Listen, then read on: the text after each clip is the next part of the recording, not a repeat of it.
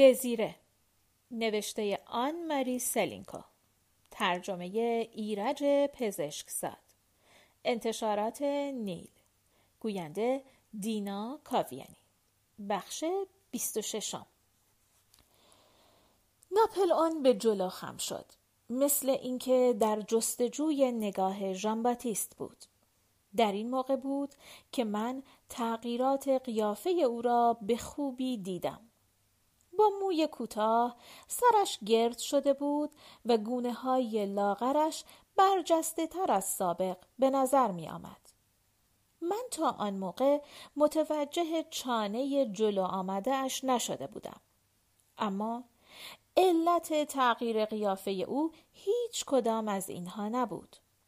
چیزی که واقعا در صورتش تغییر کرده بود تبسم او بود. این تبسمی که چند سال پیش من آنقدر دوستش داشتم و از آن می ترسیدم به یک تبسم پرخواهش و توقع مبدل شده بود. اما با این تبسم چه توقعی داشت؟ به روی چه کسی تبسم می کرد؟ بدون شک به ژان باتیست. می‌خواست دل ژان باتیست را به دست بیاورد و او را دوست و طرفدار خود بکند. ناپلئون گفت من از مصر برگشتم تا یک بار دیگر خود را در اختیار وطن بگذارم. زیرا به نظر من مأموریتم در آفریقا تمام شده است. شما می‌گویید که در مرزهای فرانسه آرامش حکم فرماست؟ و خود شما در زمان وزارت جنگتان صد هزار سرباز پیاده و چهل هزار سوار آماده جنگ می کردید. پس ارتش فرانسه که به همت شما صد و چهل هزار سرباز آماده دارد چه احتیاجی به چند هزار سربازی که من در آفریقا گذاشته ام دارد؟ در صورتی که برای جمهوری در وضع وخیم حاضر وجود یک نفر مثل من به آرامی گفت وضع به هیچ وجه وخیم نیست. ناپل اون با تبسم گفت واقعا؟ از وقتی به پاریس برگشتم از همه طرف میشنوم که دولت بر اوضاع مسلط نیست. سلطنت طلبان در وانده سر بلند کردند و بعضی محافل پاریس علنا با بربونهای انگلستان مکاتبه می کنند. از طرفی کلوپ مانش در صدد انقلاب است. یقینا می‌دانید که کلوپ مانش قصد سرنگون کردن دیرکتوار را دارد رفیق برنادوت. ژان گفت در مورد کلوب مانج و هدفها و مقاصد آن اطلاعات شما وسیعتر است چون ژوزف و لوسیان برادرهای شما آن را تأسیس کرده اند و جلساتش را اداره می کنند. ناپل اون با ملایمت گفت به عقیده من وظیفه ارتش و فرماندهان این است که تمام قوای مثبت را جمع کنند و بعد از برقراری نظم و آرامش یک نوع حکومتی که با ایدئال های انقلابی منطبق باشد پیدا کنند چون گفتگوی آنها مرا خسته می کرد به طرف ژوزفین برگشتم. ولی با تعجب دیدم که چشمهای او با دقتی آمیخته به نگرانی به صورت ژانباتیست دوخته شده بود مثل اینکه جواب شوهر من برای او خیلی مهم و حیاتی بود. من هر اقدامی را از طرف ارتش و فرماندهان آن برای تغییر قانون اساسی با توسل به زور خیانت می‌دانم. این جواب ژانباتیست بود. تبسم پرتوقع ناپل اون لبهایش را ترک نکرده بود. ژوزفین با شنیدن کلمه خیانت ابروهای نازک خود را بالا گرفت. من قهوه در فنجان ها ریختم. اگر حالا تمام احزاب دقت کنید گفتم تمام احزاب به طرف من بیایند و پیشنهاد کنند که قوای مثبت را متمرکز کنم و به کمک رجال خوشنام قانون اساسی تازه‌ای که مطابق میل ملت باشد تدوین کنیم آیا به من کمک خواهید کرد رفیق برنادوت؟ آن دسته از مردانی که می‌خواهند افکار و هدفهای انقلاب را واقعا عملی کنند آیا می توانند به کمک شما امیدوار باشند؟ ژان باتیست برنادوت آیا فرانسه می تواند به کمک شما امیدوار باشد؟ چشمهای خاکستری و براق ناپل اون سعی می کردند افکار پنهانی ژان را در صورتش بخوانند. ژان فنجان خود را روی میز گذاشت.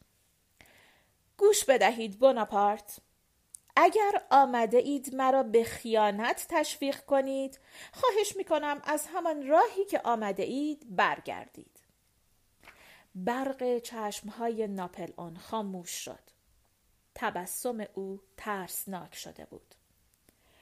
پس شما بر ضد رفقایتان که از طرف ملت مأمور نجات جمهوری می‌شوند اسلحه به دست خواهید گرفت؟ خنده صداداری در فضای اتاق تنین انداخت. ژان باتیست میخندید و نمی‌توانست جلوی خنده خود را بگیرد. رفیق بناپارت در آن موقعی که شما در مصر آفتاب میخوردید نه یک بار بلکه لاقل سه یا چهار بار به من پیشنهاد کردند که رول مرد قوی را بازی کنم و به کمک سرنیزه سربازانم به قول شما و برادرتان جوزف اقدام به تمرکز نیروهای مثبت بکنم.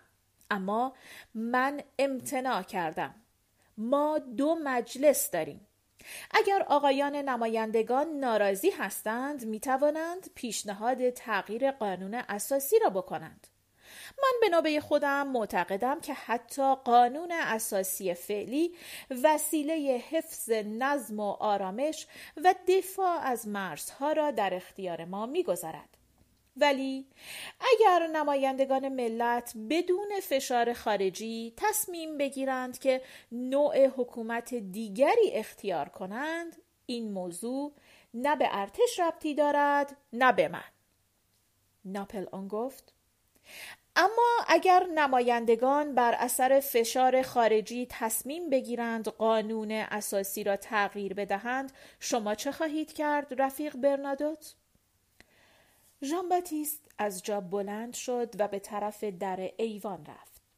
مثل اینکه جواب خود را در منظره پاییزی باغ جستجو می کرد ناپل اون نگاه خود را به این اونیفرم ساده که فقط پشتش دیده می‌شد دوخته بود.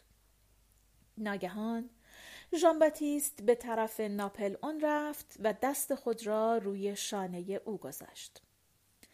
رفیق بوناپارت در ایتالیا شما فرمانده من بودید و دیدم که چطور خود را برای جنگ ها آماده می کنید و به شما می گویم که فرانسه فرماندهی بهتر از شما ندارد. می توانید به قضاوت یک گروهبان سابق اعتماد کنید. اما آنچه رجال سیاسی به شما پیشنهاد می کنند شایسته ژنرال جمهوری نیست. زیر بار نروید بناپارت ناپل آن بدون اینکه آثار کوچکترین هیجانی در صورتش دیده شود چشم به قالی دوخته بود. ژان به آرامی دست را از روی شانه او برداشت و به جای خود برگشت. اگر علا رقم آنچه به شما گفتم دست به چنین اقدامی بزنید من با شما و طرفدارانتان با اسلحه روبرو خواهم شد. البته به شرط اینکه ناپل آن سر را بلند کرد. به چه شرطی؟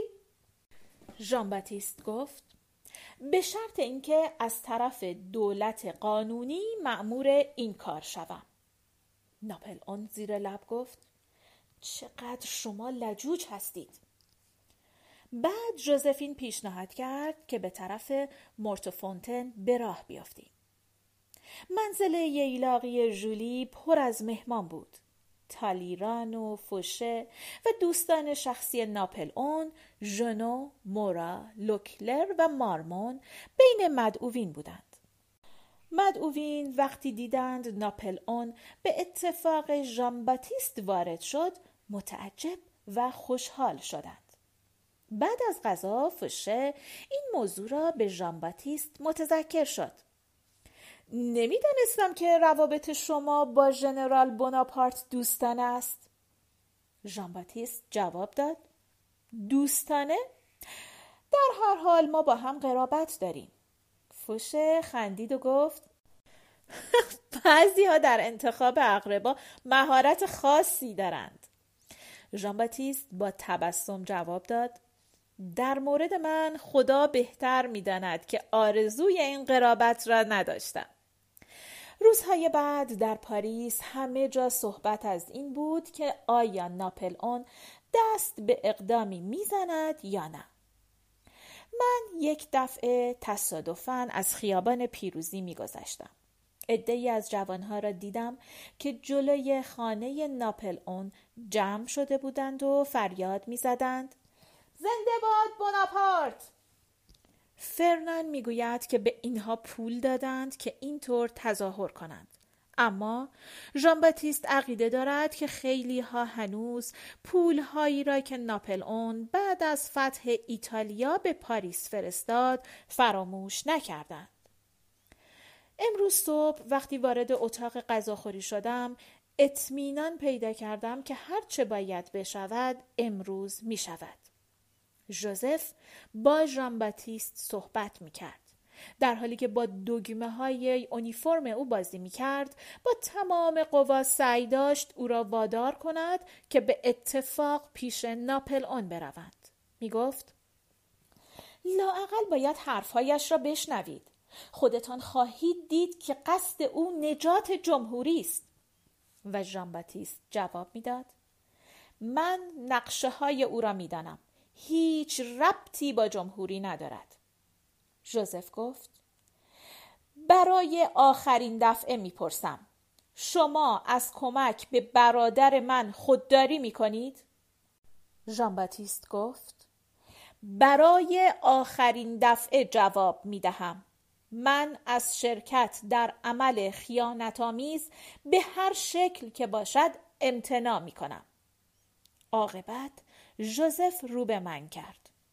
شما نصیحتش کنید دزیره. من گفتم میل دارید یک فنجان قهوه برای شما بیاورم ژوزف چقدر آشفته هستید؟ ژوزف تعارف مرا رد کرد و خارج شد. ژان باتیست به طرف در ایوان رفت و نگاه خود را به درختان بیبرگ باغ دوخت یک ساعت بعد ژنرال مورو و آقای سارازن و چند نفر دیگر از وزارت جنگ مثل بهمن بر سر ما فرود آمدند. آنها از جان باتیست تقاضا کردند که در رأس گارد ملی قرار بگیرد و از ورود ناپل اون به مجلس سنسان جلوگیری کند. ژان باتیست باز سماجت کرد. دستور باید از دولت به من برسد. چند نفر از اعضای انجمن شهرداری هم آمدند و در این مذاکره شرکت کردند. آنها هم همین تقاضا را داشتند. ژان باتیست جواب داد: من به دستور انجمن شهرداری پاریس یا به خواهش دوستانم نمی‌توانم شروع به اقدام کنم. دولت را وادار کنید به من اختیارات تامه بدهد.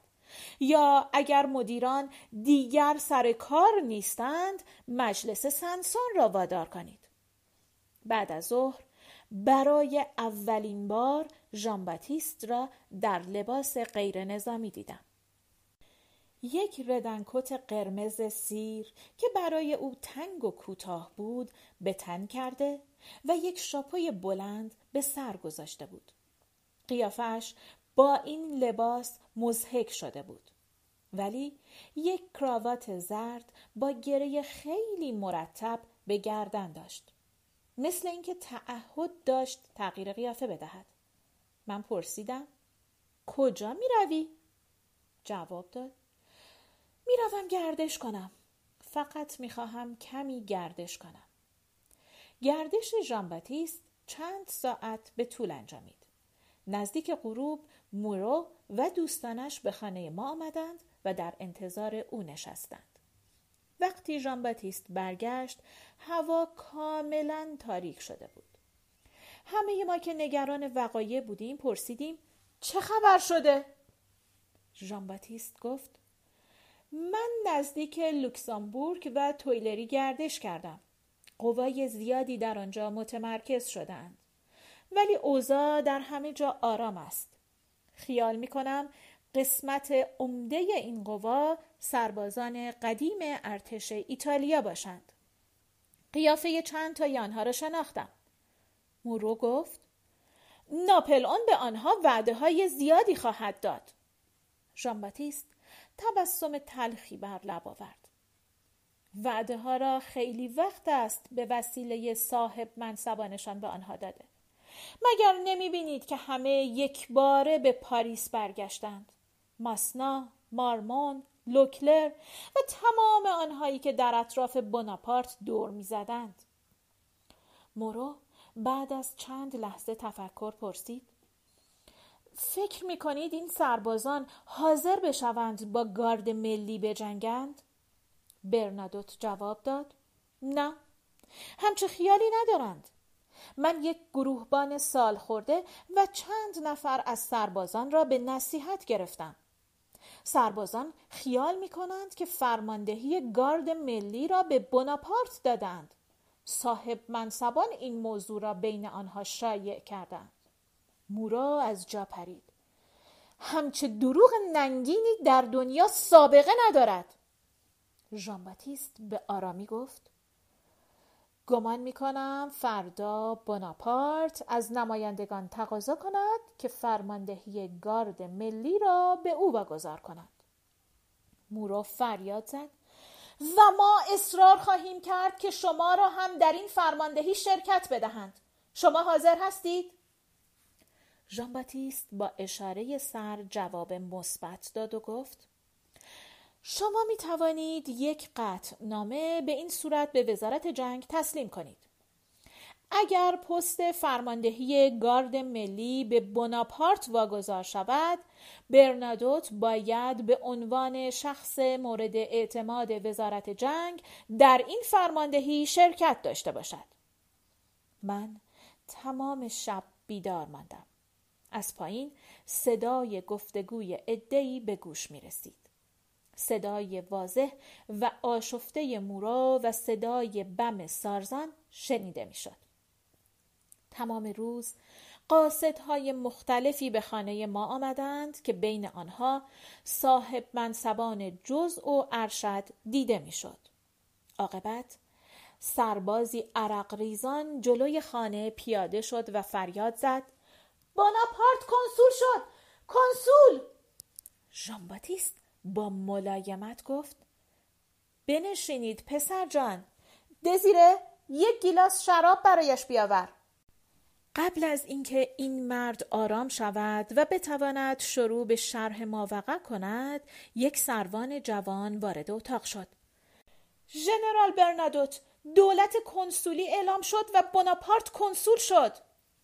ناپل اون صبح به مجلس آنسیان ها رفته و تقاضا کرده بود به او اجازه داده شود که مطلب مهمی را به سمع نمایندگان برساند. مجلس آنسیان ها از حقوقدانان موسن تشکیل شده است و نمایندگان آن با بیمیلی به نطق مهیج او گوش دادند. ناپل اون مدتی راجع به یک توطعه بر ضد دولت حرف زد و تقاضا کرد که در این لحظه حساس به او اختیارات تامه داده شود. رئیس مجلس بعد از او صحبت کرد و گفت که برای این کار موافقت دولت لازم است. ناپل اون از آنجا به اتفاق جوزف به مجلس سنسان رفت. در این مجلس طرز فکر نمایندگان طور دیگری بود. با اینکه هر کدام از نمایندگان می‌دانستند که ظهور ناپل اون به چه منظوری است ابتدا تقاضای ورود در دستور را کردند. اما ناگهان رئیس مجلس که کسی جز لوسیان بناپارت ژاکوبن نبود برادرش را پشت تریبون کشید. ژنرال بوناپارت می‌خواهد مطلب مهمی را که مربوط به منافع حیاتی جمهوری است به عرض نمایندگان برساند. از صف دوستان بوناپارت فریاد ساکت ساکت و از صفوف مخالفین صدای هیاهو و سوت بلند شد. ناپل اون شروع به صحبت کرد. تمام کسانی که حاضر بودند می‌گویند که خیلی مبهم و نارسا حرف زد. و زیر لب مطالبی راجع به توطعه بر ضد جمهوری و خطری که جان خودش را تهدید می کرد گفت. سپس صدایش در میان فریادها محو شد و عاقبت دهن فرو بست. مجلس به هم خورد. طرفداران بناپارت به طرف تریبون هجوم آوردند و مخالفین که از تمام احزاب بودند به طرف درهای خروجی رفتند. ولی خود را با سربازان روبرو دیدند. تا حالا معلوم نشده که چه کسی به این سربازان دستور داده است برای حمایت نمایندگان وارد سالن جلسه بشوند. در هر حال ژنرال لوکلر شوهر پولت در رأس آنها دیده می‌شد. گارد ملی که وظیفهاش دفاع از نمایندگان است به سربازان ملحق شده بود. تمام سالن مثل دیگ نمایندگان به قلیان آمده بود.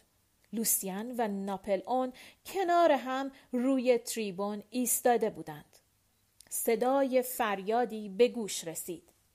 زنده باد بوناپارت! ده بیست هشتاد صدا با هم تکرار کردند.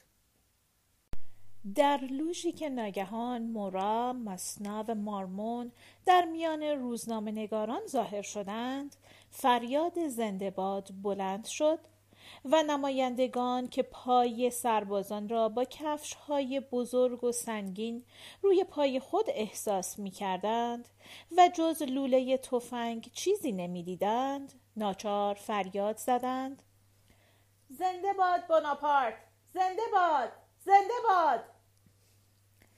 سربازان به گوشه های سالن رفتند و فوشه وزیر پلیس با چند نفر که لباس سیویل به تن داشتند ظاهر شد.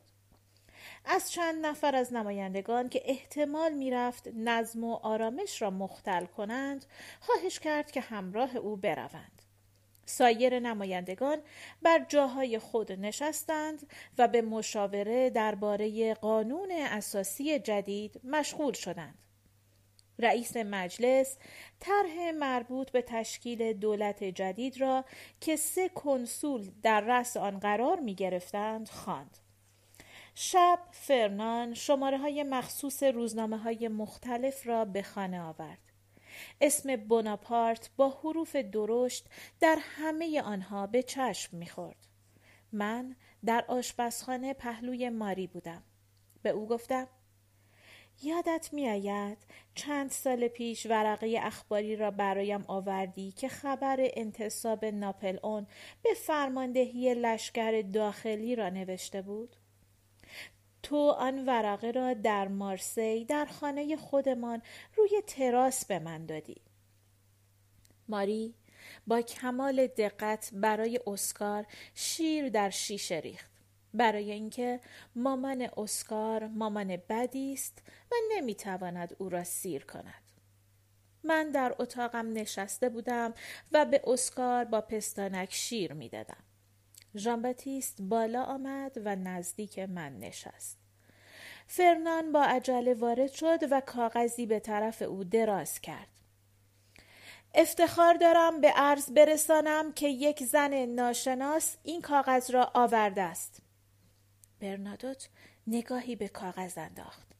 بعد آن را جلوی چشمهای من گذاشت.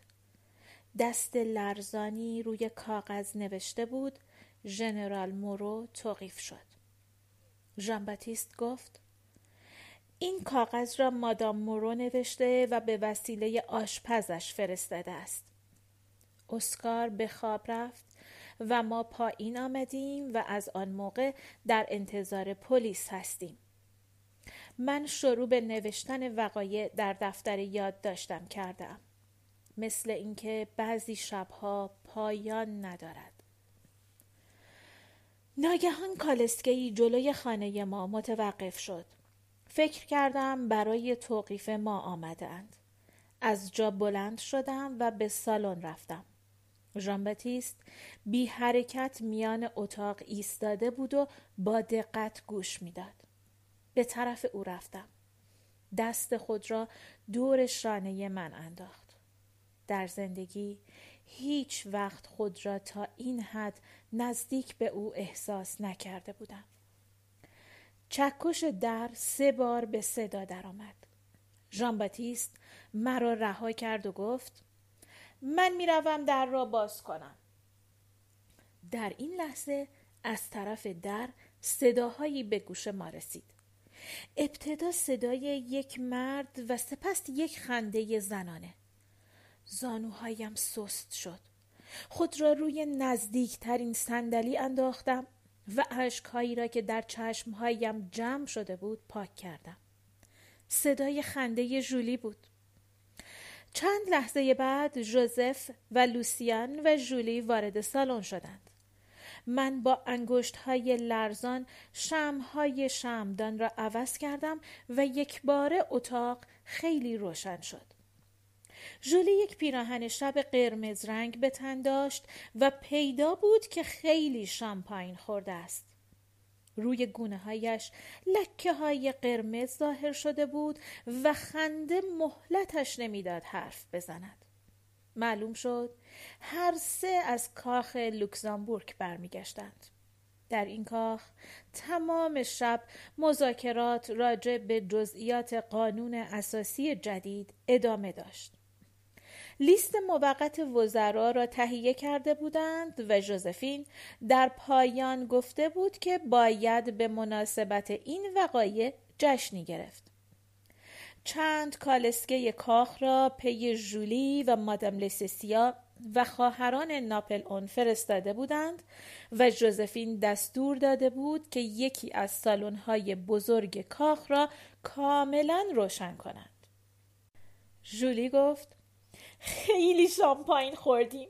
اما واقعا جا داشت چون امروز روز بزرگی است.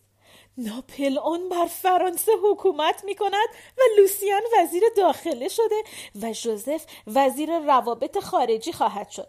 یعنی یعنی اسمش روی لیست وزراست. معذرت می‌خواهم از اینکه شما را از خواب بیدار کردیم. از جلوی خانه شما میگذشتیم. من گفتم بد نیست به دزیره و ژانباتیست سلامی بگوییم. من گفتم ما را بیدار نکردید. ما نخوابیده بودیم. ژوزف گفت یک شورای حکومتی سه کنسولی را که در رأس حکومت قرار دارند در انجام امور کمک خواهد کرد. این شورا از متخصصین تشکیل خواهد شد و ممکن است از شما برای عضویت در این شورا دعوت شود برنادوت. ژولی گفت شوزفین خیال دارد تمام مبل ها و پرده های کاخ تویلری را عوض کند. حق هم دارد چون همه این مبل ها قبارالوده و قدیمی هستند. خیال دارد اتاق خوابش را هم به رنگ سفید درآورد. ژولی کمی مکس کرد و به پرحرفی ادامه داد. فکر کن ژوزفین می‌خواهد سه ندیمه استخدام کند برای اینکه خارجی ها باید ببینند که زن رئیس جدید حکومت ما زن متشخصی است. ژان گفت من علاقه دارم که ژنرال مورو آزاد شود. لوسیان گفت مطمئن باشید که این بازداشت فقط برای حفظ جان خود اوست. بعید نبود که مردم از فرط علاقه به ناپل اون و قانون اساسی جدید به او آسیبی برسانند. صدای شش ضربه زنگ از دور به گوش رسید. ساعت شش بود. ژولی فریاد زد برویم او در کالسکه منتظر ماست فقط می‌خواستیم به شما سلامی بگوییم. من پرسیدم که در کالسکه منتظر است؟ ژولی گفت مادر شوهرم. مادم لستسیا خیلی خسته بود و نمی‌توانست پیاده شود. ما قول دادیم که او را به منزلش برسانیم.